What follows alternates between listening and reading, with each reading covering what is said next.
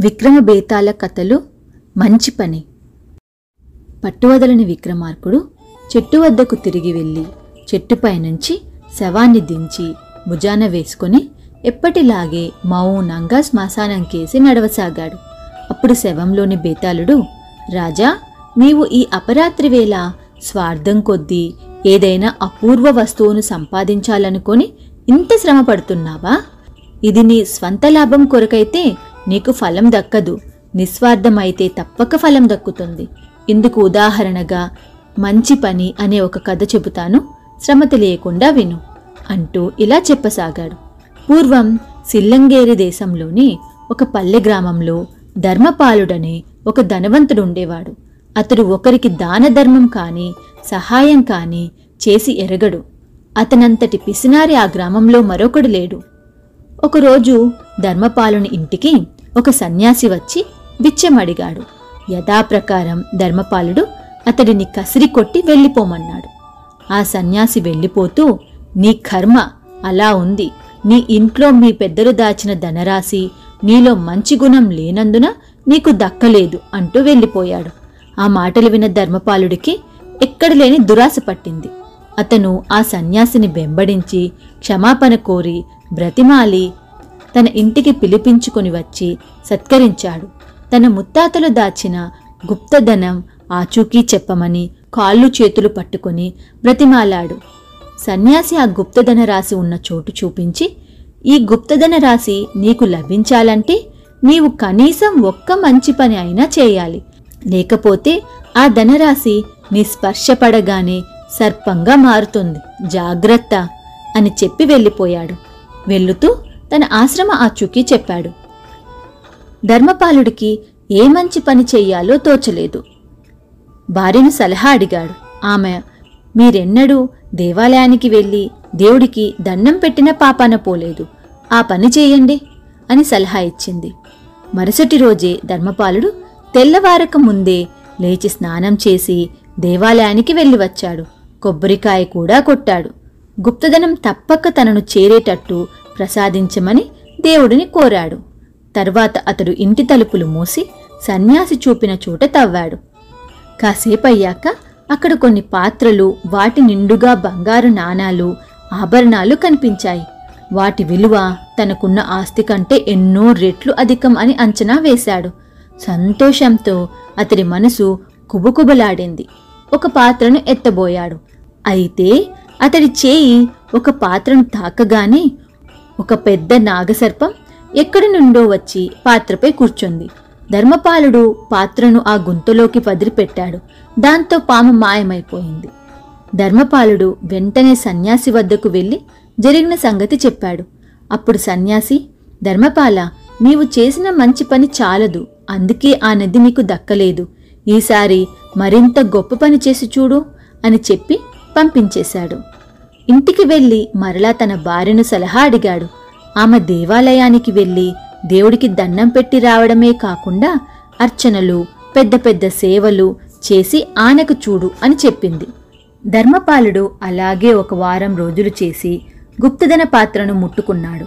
మరలా చెయ్యి సోకేటప్పటికి నిధిపెట్టి పైకి మళ్ళీ సర్పం వచ్చి తిష్టవేసింది ధర్మపాలుడు మళ్ళీ సన్యాసి వద్దకు వెళ్ళి జరిగిందే చెప్పాడు. సన్యాసి నీవు మరలా చేసిన మంచి పనులతో దైవం తృప్తి చెందలేదేమో. మరో గొప్ప పని చేసి ప్రయత్నించు నాయనా నిస్పృహ చెందవద్దు అని చెప్పి పంపాడు. ధర్మపాలుడు యథాప్రకారం మరలా భార్య సలహా అడిగాడు. ఆమె సన్యాసి చెప్పింది నిజం. దేవుడు మీ సేవలతో సంతృప్తి చెందినట్లు కనిపించడం లేదు. గుప్తనిధి మన స్వాధీనం కావాలంటే మనం దేవుడి కోసం మరింతగా ఖర్చు పెట్టవలసి ఉంది. గుడికి చలవరాళ్ళతో తాపడం చేయించు. ఆలయ గోడలకు మరమ్మతులు చేయించు. అలాగే దేవుడికి చిన్న రథం కూడా విరాళంగా ఇవ్వు అని చెప్పింది. ధర్మపాలుడు ఈసారి కూడా భార్య చెప్పినట్లే చేశాడు. పైగా అతడు మరో అడుగు ముందుకు వేసి ఆలయ ప్రాంగణంలో కొత్తగా పరిచిన చలవరాళ్ళన్నింటి మీద తన పేరు చెక్కించాడు. ఆ విధంగా దేవుడు తన పేరు ఎన్నడూ మర్చిపోడని అతడి ఆశ. చివరకు విరాళంగా ఇచ్చిన కొత్త రథంపై కూడా పలు చోట్ల తన పేరు చెక్కించడం అతడు మర్చిపోలేదు. ఒక మంచి రోజు చూసి దేవాలయానికి వెళ్ళి దేవుడితో ఓ స్వామి ఈసారి అయినా తప్పక ఆ గుప్తధనం మాకు లభించేటట్లు చేయి అని సతదా వేడుకొని వచ్చాడు. కాని గుప్తధనం ఈసారి కూడా అతనికి దక్కలేదు. పెట్టెను చేత్తో తాకాడో లేదో నాగుపాం మళ్ళీ నిధికి అడ్డొచ్చింది. ధర్మపాలుడికి ఏమీ పాలుపోలేదు మళ్ళీ భార్యను సలహా అడిగాడు. భార్య ధర్మపాలుడికి ధైర్యం చెప్పింది. గుంతలో బయటపడిన గుప్తధనం చాలా ఉంది కదా. మన ఆస్తినంతా అమ్మేసి గుడికి పెద్ద గోపురం కట్టించు దేవుడికి బంగారు ఆభరణాలు చేయించు. ఊళ్ళో కొలువై ఉన్న దేవుడికి ఇంతకంటే గొప్ప పని మనమైనా ఎవరైనా ఏం చేయగలరు? అని భర్తకు సూచించింది. ఆ విధంగా ధర్మపాలుడు ఆరు నెలలలో ఊరి గుడికి గోపురం కట్టించాడు. బంగారు ఆభరణాలు చేయించాడు. వాటిని దేవుడి విగ్రహంపై ప్రతిష్ఠించడం కూడా ముగిసింది. ఇంత చేసినప్పటికీ ఇంటిలోనే ఉండి ఊరిస్తున్న గుప్తనిధి అతడి చేతికి దక్కలేదు. పెట్టెపై చేయి వేసిన వెంటనే నాగుపాము కనిపించి అతడి ప్రయత్నాలను వమ్ము చేసింది. గుడి పునర్నిర్మాణం కోసం ఉన్న ఆస్తినంతా పోగొట్టుకుని కడు బీదవాడు అయ్యాడు ధర్మపాలుడు. సన్యాసి తనను నిండా మోసగించాడని నిశ్చయానికొచ్చాడు. సన్యాసి వద్దకు మరోసారి వెళ్ళటానికి అతడికి మనస్కరించలేదు. అపర ధనవంతుడిగా అంతవరకు వెలిగిపోయిన ధర్మపాలుడు దారిద్ర జీవితానికి క్రమంగా అలవాటు పడిపోయాడు. ఒకరోజు ధర్మపాలుడి ఇంటికి ఒక గుడ్డి భిక్షగాడొచ్చాడు. ధర్మపాలుడితో అయ్యా నేను ఒక గుడ్డి భిక్షగాన్ని. ఇంటింటికి వెళ్ళి గింజలు కొన్ని కాయగూరలు తెచ్చుకున్నాను. కానీ వాటిని వండుకొని తినడానికి నాకు వీలు కాదు. మీకు ఆ గింజలు కాయగూరలు ఇస్తాను. వాటిని వండిపెట్టి మీరు కొంచెం తీసుకొని నాకు కొంచెం ఇచ్చి పుణ్యం కట్టుకోండి అని బతిమాలాడు. పేదరికము ఆకలి అంటే ఏమిటో ఇప్పుడు స్వయంగా అనుభవిస్తున్న ధర్మపాలునికి ఆ గుడ్డి భిక్షగాడిని చూసి జాలి కలిగింది. సరే అని అలాగే ప్రతిరోజు చేస్తూ వచ్చాడు. కొన్నాళ్ళ తర్వాత గుడ్డివాడు ధర్మపాలుడితో మాట్లాడుతూ అయ్యా వీలు పడితే ఒకరోజు నా గుడిసె వద్దకు రండి. నాకంటే దరిద్రులైన వారు ఎంతో మంది అక్కడ ఉన్నారు. నాకు మీరు సహాయం చేస్తున్నట్లే వారికి మీకు తోచిన సహాయం చేయవచ్చు అన్నాడు. సహాయం చేయడానికి నా వద్ద ఏమీ లేదు. నేను వారికేం సాయం చేయగలను? నిరాశగా అన్నాడు ధర్మపాలకుడు. భిక్షగాడు మాట్లాడుతూ మీరు సాయం చేయవచ్చు. మీరు వారికి చేతి సాయం చేయవచ్చు. మంచి మాటలతో వారికి స్వాంతన చేకూర్చవచ్చు అన్నాడు. ధర్మపాలుడు అందుకు సమ్మతించాడు. నిరాశ్రులైన ఆ దరిద్ర నారాయణులకు సేవ చేయడంలో అతనికి చాలా సంతోషం కలిగింది. ఒకరోజు గుడ్డి భిక్షగాడు ధర్మపాలునితో అయ్యా మీరు ఒకప్పుడు చాలా గొప్ప ధనవంతులు. మీకీ దుస్థితి ఎలా వచ్చింది? అని అడిగాడు. ధర్మపాలుడు జరిగిందంతా చెప్పాడు. గుడ్డివాడు అయ్యా మీరు ఇంకో విధంగా అనుకోకపోతే నేనొక విషయం చెబుతాను.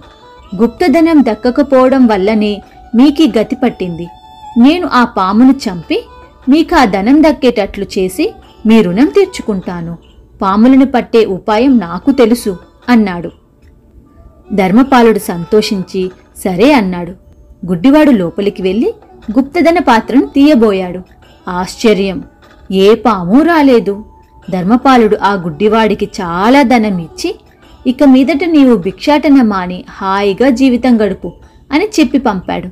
గుప్తధనంతో ధర్మపాలుడు అతడి భార్య సుఖంగా మునుపటిలాగే బీదలకు సాధువులకు సహాయాలు చేస్తూ కాలం గడిపారు.